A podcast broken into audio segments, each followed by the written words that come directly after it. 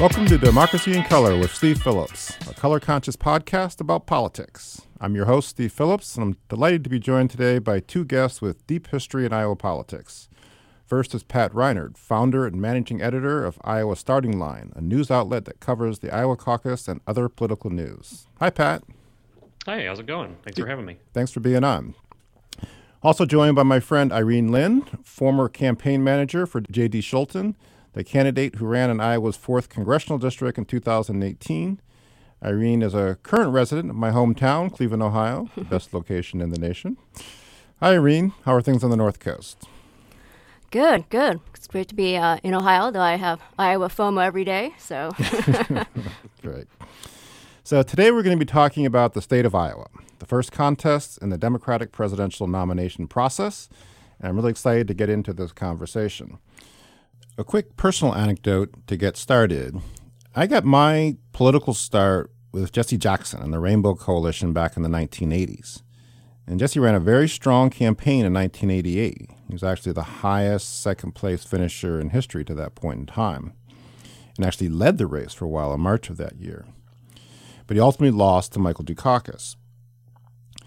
20 years later, I held an election night party at my house in San Francisco on the night of the Iowa caucuses in 2008.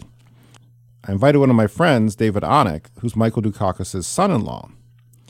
Dukakis happened to be in town that day, so he came to my house for our election night party. And so my 20-year arc experience went from being an African-American man getting involved in politics via the Jackson campaign, and I went from watching the Jackson campaign fall short to Dukakis in 88 to having Dukakis sitting on my couch in my house in 2008 as we both watched Barack Obama come out and declare victory with the famous phrase, "They said this day would never come." And so now I'm really looking forward to discussing Iowa for 2020. I mean, everybody knows that it's the first presidential nominating contest, February 3rd next year. But a lot of people still don't appreciate just how important it is to shaping all of the contests that follow on the calendar. From Jimmy Carter in 76 to Gary Hart in 84, John Kerry in 2004, and then Obama in 2008, Iowa caucuses have played a significant, if not transformative, role in the fight for the Democratic nomination. And yet much of the media and activist attention still focuses on national polling numbers to assess the state of the race and less on the actual situation in Iowa. The other reason I'm really excited about this conversation is that Iowa can give us insight into white voters that I hope is deeper than the kinds of more facile takes that you often get from many pundits and strategists. Iowa's a 92% white state in terms of eligible voters, but twice voted for a black man with the middle name of Hussein. And then, 2016, voted in huge numbers for a candidate who enthusiastically demonized Mexicans and Muslims and stoked the flames of white racial resentment. And it's home to one of the most unapologetically racist members of Congress, Steve King. So we have a lot to learn by diving into Iowa. So just to get us going, Pat, can you tell us a little bit about your background in Iowa politics and how you came to start the Iowa Starting Line? Yeah, absolutely. So it was the Iowa caucus that drew me here in the first place. I ended up choosing to go to Drake University in Des Moines to get involved, and started here in 2003. And within 1 month, I got to drive John Kerry around the state as an intern. Oh, wow. Then I worked on a number of different state I worked for Hillary Clinton in the 07-08 caucus, then a bunch of state legislative, state Senate campaigns for a couple cycles after. And then in January 2015, I decided to start up my own website, called myself a reporter, was a reporter, and created this iowastartingline.com that I have. And we've grown a lot. Currently here for this Iowa caucus, I literally have more full-time political reporters on staff than the Register does. Wow. And so we cover Iowa caucus, Iowa politics, and because I'm a former campaign staffer, I do a lot of behind-the-scenes type looks and stuff. Great. And you have a podcast too, right? Yes. Yeah. Just the Iowa Starting Line podcast. Yeah. Right. So Irene, how did an Asian American woman from Southern California end up running a congressional campaign in Northern Iowa? Yeah, that's a good question, right? So my affair with the Iowa caucus goes back to my first campaign I ever worked on was Howard Dean. So I was part of that wild ride. That was in 2003, and I was never in Iowa, but I was in Vermont the night that he lost the Iowa caucuses and was completely devastated. Still the most shattering political defeat, you know, when you're young and so idealistic. Yeah. And so I really hated Iowa after that. And then in 2008, I came back. I was volunteering doing communications for for Barack Obama. In that legendary race. And so on the night of the Iowa caucuses, I was actually in Missouri, St. Louis, because that was a February 5th state. So they needed some staffers to cover those states. So I was there through Iowa and then New Hampshire the week later. So it was quite a redeeming moment. And then in 2012, I was hired as the Iowa State Policy Director for the Obama reelect. So I was living in Des Moines for quite a bit. And they hired me, since they don't have your normal background, because I have a specialty in agriculture policy and working in rural politics, and especially with family farmers. Mm-hmm. I've been at the National Family Farm Coalition and just always had a real interest in the farm sector and farm justice politics that I think often gets overlooked as part of the progressive movement. So that's how I came back and was on that. And then in 2018, when J.D. Scholten called me, I didn't think he had a shot in hell. Well, we talked about ag policy and just about the farm crisis and how passionate he was. And, you know, he's a fifth-generation Iowan, comes from a farm family. And I was like, look, someone's got to put up a fight against Steve King, and so I'll be glad to help you out. And we didn't know what the race was going to be like, and it definitely became a national phenomenon by the end. So I was proud to have played a role, even though we came just a little bit short. Right. All right, well, let's turn to the presidential race then. And so first, in terms of looking at what happened in 2016, but to look at 2016, you have to understand 2008 and 2012, right? So for the listeners, Iowa's been a very purple state, right? The historically fiercely contested swing state. Al Gore beat Bush by less than 1% in 2000, and then Bush beat Kerry by less than 1% in 2004. But then Obama won a near landslide with a margin of nearly 10%, and then won again in 2012, even after the glow of 2008 had worn off, the 6% margin. Pat, start with you. Why do you think Obama did so well in Iowa? I mean, I think the biggest thing that you'll hear when you ask people about that here is that he presented himself as a change agent. And the general mood of a lot of folks in Iowa and the Midwest in particular is just that, you know, the system is not working for us. We're getting paid low wages. There's a lot of healthcare coverage issues, and we're just sick of stuff. So, you know, typically candidates who have run on a change type message have done well, and Obama did particularly well, you know, after just a lot of frustration with George W. Bush's presidency. That was the big part of it. You know, he also excited and motivated a much bigger, broader, diverse part of the Democratic Party, kind of got the Democratic Party up to what its real potential was in terms of, you know, turning out a lot of new folks. And, you know, even though Iowa is a very white state, if you can, you know, increase, you know, certain pockets of support throughout the state through more diverse communities, like, it can make a difference. And so, Irene, what was your take both on Obama's success period originally, but you were also there in 2012, right? So he was incumbent at that point and yet still was able to win. So what was your sense of what about him was resonating with the Iowa voters?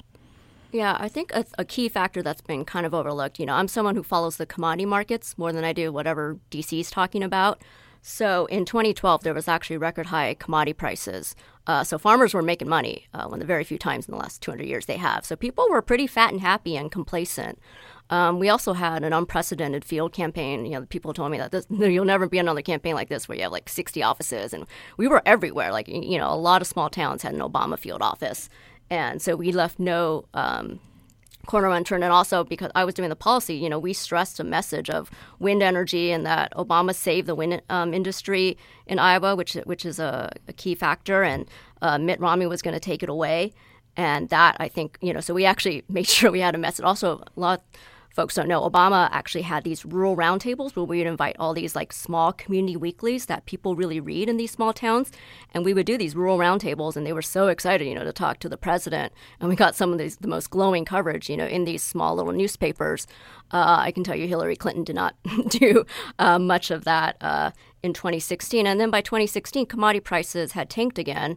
And I think that's actually an kind of heralded factor as to why the change message of Trump was so alluring for a lot of folks, especially in rural areas. And also, Obama disappointed a lot of farmers who I personally know, because he had promised change and he was going to take on big agribusiness, and he kind of sold them out a little bit. You know, Smithfield is now owned by China, which is a huge pork company, and that's disappointed a lot of people, as Iowa's pork farmers continually struggle. So there was that sense that, and I hearing from farmers who are like, look, Irene, you know, Obama said he was going to bring change, he didn't, so I'm going to roll the dice with Trump, even though I would try to tell him that probably wasn't going to happen. But, you know, that unfortunately that message played. So what was your take, Pat, in terms of what was different in 2016 than in 08 and 12 and why Trump did so well? Well, again, the Trump was then this time running as the change kind of blew everything up. Again, quite the drastic change. And, you know, Hillary Clinton ended up, being in a position where she was running as almost a quasi-incumbent and just trying to, you know, explain that actually things were going relatively okay in the country. That was the biggest part of it. There were a lot of other things. I mean, obviously, you know, Trump, unfortunately, you know, with his anti-immigrant rhetoric, whipped up a certain part of the population that does not typically vote. And they came out in part for that, in part because of, you know, this brash outsider guy, you know, railing against the system. It was a bit of both.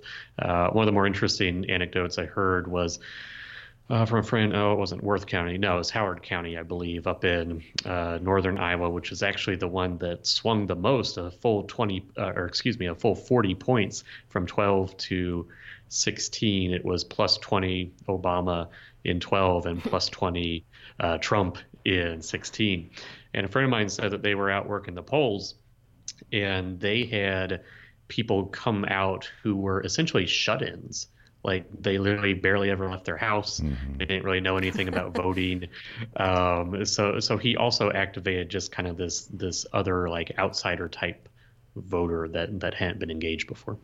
Well, that's such a really important point. It's something that some of our research that we've done really found, particularly in places like Florida as well. And that's often left out of this national debate around getting back the Trump voters, et cetera, that the Obama-Trump voters. But kind of what you're pointing at, Pat, is right, that there were a lot of non-voters, Trump voters, who actually came out. So in terms of but it seems to be a pretty central part of the debate right now is around, because there is this notion, right? There's all these, you know, Obama, Trump voters. We have to figure out how to get them back. And so my question, I guess, kind of to both of you is, how much do you think that was a significant? You've talked about the change factor, and that's, I think, a compelling point. The question I keep wrestling with is, are there people who voted for Obama but then were persuaded by Trump's anti-immigrant message? And if so, is it even possible to get them back? And so I'm curious around on each of your thoughts on that. Why don't you, I'll start with you, Irene. Why don't you go ahead? Yeah, no, I definitely think we can get them back. We just have to kind of address the issues that they care about. And, you know, it's funny, a lot of what people don't talk about is the Bernie Trump voter, because we actually had quite a few of those in our district, mostly all men, I will say. But they would tell me, oh, yeah, I would have voted for Bernie if he had been, you know, the nominee. But, you know, we elected that woman and I couldn't vote for her. So, and I find that people have actually not really brought that up, because I think they were both seen, again, I guess Pat says, outsiders who were going to shake up the system, go after corruption. And so I definitely think, you know, someone that has that kind of Bernie appeal and is speaking to a lot, especially working class interests, I think can definitely do well. And yeah, and in Iowa, you know, I think we don't have the luxury. We have to win back some of those voters if we're going to, you know, win the Senate race and on all four congressional seats. You know, other states that may not so be the case, but because we swung so heavily and we have so many of these swing voters, I think we need to come up with something. Yeah, and I think one of the central kind of questions here is essentially like, how could Obama win Iowa by a decent margin. Right. And then so many of those folks, vote for the first black president and then end up voting for Trump with all that type of rhetoric. And it's a really good question. And it's much more complicated than what I think a lot of kind of the national debate over it has been. Is it because all these voters are, decided they were racist this time? And it's some of them. Yeah. Some of them. Mm-hmm. But others, it was a number of different issues. I mean, there were, I worked for Hillary Clinton. I thought she would have been a great president, but she was a flawed candidate in some ways. And there were, legitimate reasons to be kind of not as excited about her, that didn't involve immigration or race. When I did some deep dives into Dubuque County, which went Republican for the first time since Eisenhower in 1956, what I found was essentially there was three big problems. One was out in the rural areas. It was still pretty Republican and turnout was higher. In the base Democratic precincts where there were much younger and minority voters, turnout was really down. Mm-hmm. It didn't improve much for Trump. And then there were a lot of white working class areas, the flats, as they call them, on the north end of Dubuque, I believe, a lot of factory workers, that turnout was about the same, but it shifted from a deep blue precinct to just a light blue because enough of them flipped over to Trump. So it's a lot of different issues. And I think one of the things is that, again, how did Obama win and then Trump did? McCain and Romney did not make a lot of these racial appeals. Mm-hmm. Obviously, that stuff was out there. And I think one of the very frustrating things is that as long as somebody with as high visibility as, a presidential candidate or the president is making those appeals, it has an impact to some degree. Well, that's the case. One of the questions I wanted to try to explore more is what's the tipping point or dividing line on those kinds of issues, right? So there's a lot of the coded or semi-coded racial appeals, but then if you go too far in terms of, even Trump doesn't want to be be called a racist. So I guess I'm really curious in terms of what your sense is if there were a more explicit and sustained focus around white supremacy. We had a few weeks around white supremacy and racism, and this was a problem, in terms of Trump, send them back, et cetera. But that seems to have died down. And so I'm very curious, what would be the response if there were more sustained and explicit focus on I guess, Trump's racism and his appeals to white supremacy? Well, I think what Andrew Yang is doing is actually quite interesting because he has attracted quite a few Trump supporters in that he says, look, I get why you guys are mad, but it's not really immigration that's your problem. It's automation. And a lot of them are kind of listening to him. And I think it's, can you speak to what it is that's contributing to the fear? Because in Iowa, I think economically a lot of these rural areas where Trump did well have stagnated. And they want to hear about, what's your plans to make my life better? And if you can have something that can counter, look, it's not immigrants' fault, but it's these other things, and this is how we're going to fix it, I think folks will, be open to your message. I just think Hillary didn't really have a way to persuade folks that she was on their side. And I think that's – so I find interesting the approach that Andrew Yang has kind of done and the way that he's – he doesn't dwell on Trump's racism even though he disagrees with it. But he just kind of lays out, here's what I think we should be doing about, your concerns and why you're wrong. And I think a lot of people are actually giving him a fair hearing on it who are, quote, Trump supporters. So, Pat, the Democrats did pretty well in 2018, picking up congressional seats at the same time, right, as Trump continued to, push around the wall. And then the migrants tried to whip up that same kind of fear. So how did that play, and what do you think were the salient issues in 2018? So interestingly, I think it actually backfired to a certain extent here in Iowa, how much they focused on, it wasn't so much the wall, it was dangerous Hispanic immigrants that are coming into the country to get you. Rod Blum, who represented Northeast Iowa, the congressional district up there, ran one of the most ridiculous, racist, blatantly racist TV ads I saw, where it showed Abby Finkenauer, who ended up beating him and is now the second youngest woman in Congress. but showed an image of her and then the image of that like MS-13 gang that I'm sure like everyone has seen and stuff like all tattooed. The people themselves are not even in America. They're in some. But anyway, and I think they went overboard on that. The Democrats largely focused on healthcare issues. That helped win. One of the interesting things I think when you talk about, do you confront and run a message on, anti-white supremacy?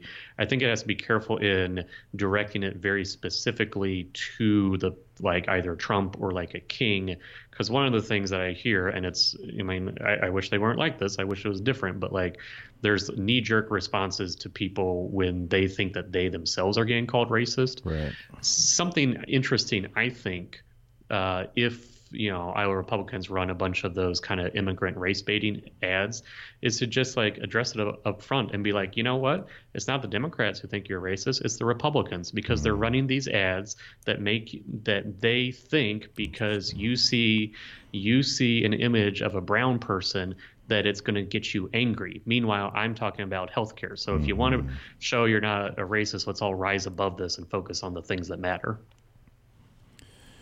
Yeah, no, the governor's race, Kim Reynolds didn't go there at all, and she won. Yes, correct. I think in part by running a pretty positive and staying away from all that stuff. Right. Yeah, I think that's really interesting. I think you're raising, Pat, and that's one of the things I want to actually push much of the rest of the Democratic infrastructure to look at.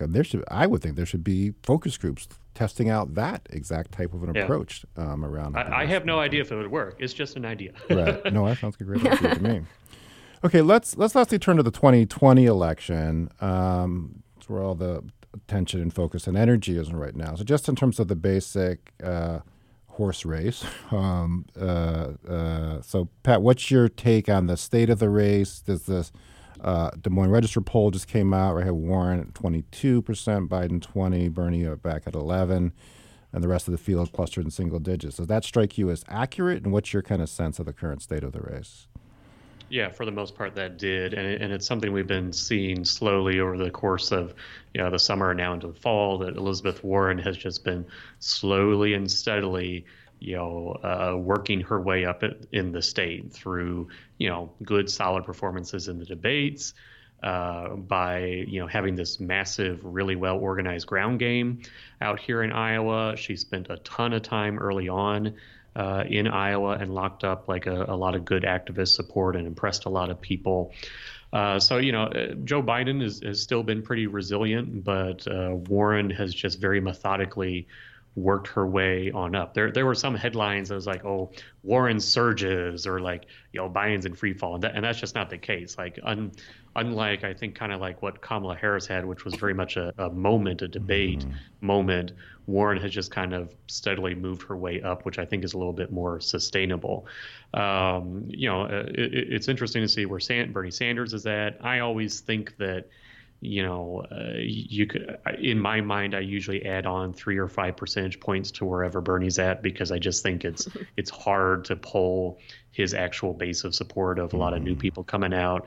And then Buttigieg was pretty close behind him. I was surprised he wasn't higher up.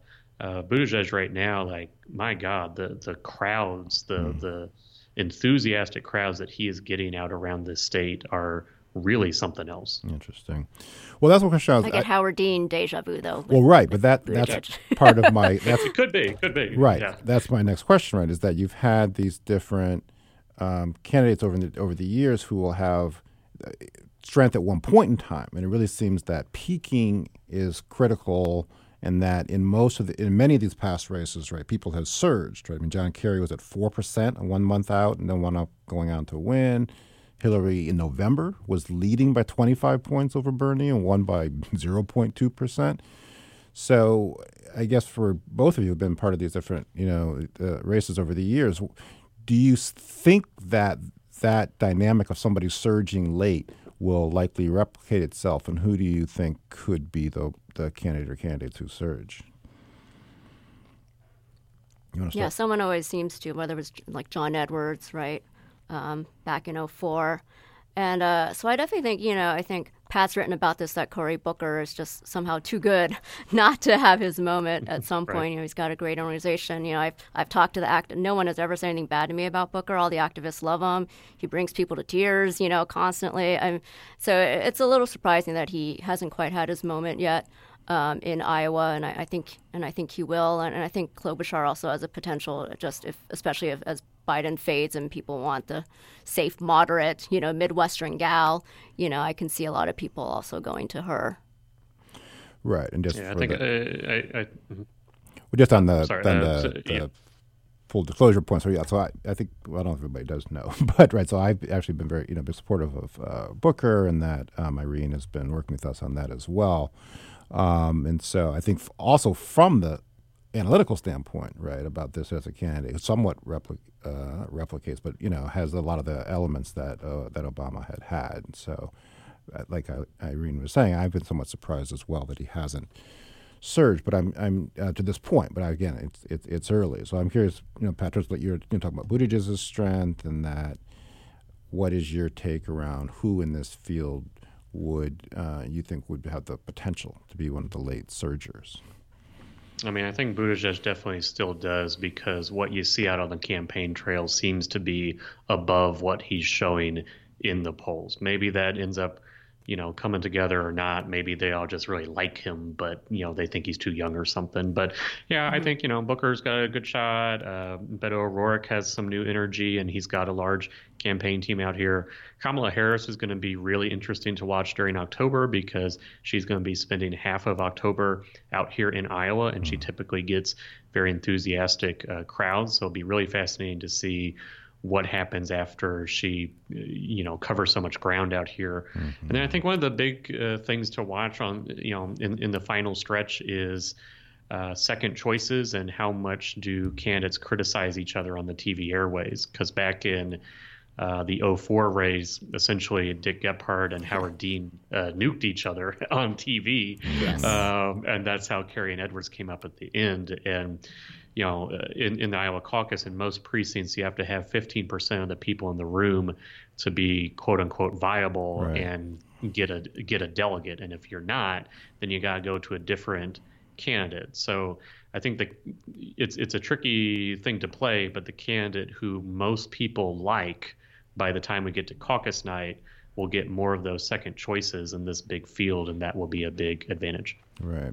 So we're recording this like in real time with all this impeachment stuff unfolding here now. So I'm curious, this is our last, you know, question, like, what is your assessment of, on a couple of different levels, is like, how does this gonna potentially play itself out both within the Democratic field, also with potential Biden being, you know, caught up in controversy at least, and then what do we think that the implications of this will be for the support for Trump, looking in the general election?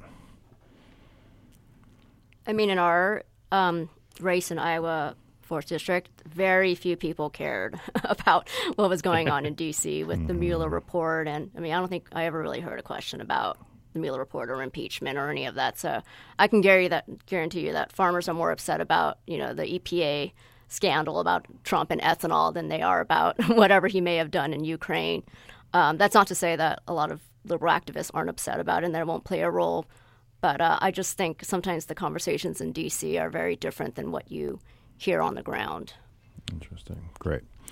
All right. Well, we'd like to close our podcast with a personally, hopefully fun question, help our listeners get to know us better. So here's the question to each of you, and I guess I'll throw in too, is if you could have front row seats to any concert, who would you like to see? So I know, Irene, you have strong opinions on art and culture, and so maybe we'll start with you. They have to be alive or dead. Oh, that's an interesting question. Either way, whatever. Yeah, because that would be Tupac Shakur. And why is that? If I could have my choice. He was such a visionary, such a prophet. You know, there's never been quite anyone like him. That's why you still have hologram Tupac showing up at shows. So, you know, I was a little young to appreciate him, I think, when he passed. So now, you know, his I think people are still remembering him, and so I would have loved to have seen him live. Great. Pat? And this is the kind of question that I always fear getting, because my entire life is just politics and news and only that. Unfortunately, I never have time for anything else. I don't know. I would go with Bruce Springsteen, because it's how could you do any better but the boss? Yeah. Well, it overlays, right? So the final rally for Kerry in 2004 was with Bruce Springsteen, right? Mm-hmm. And 2012 for Obama. Oh, really? I didn't actually know that part. The very, very last political rally of Barack Obama's career was in Des Moines with Bruce Springsteen. And I was not there because they sent me to Dubuque to do GOTV, and to this day I'm still very bitter that I was not there. Bitter you're not there, but not bitter that we reelected Obama. Yes, we won, but oh man, I was so upset. Right. So what's my answer to my question, I guess? I went to this concert.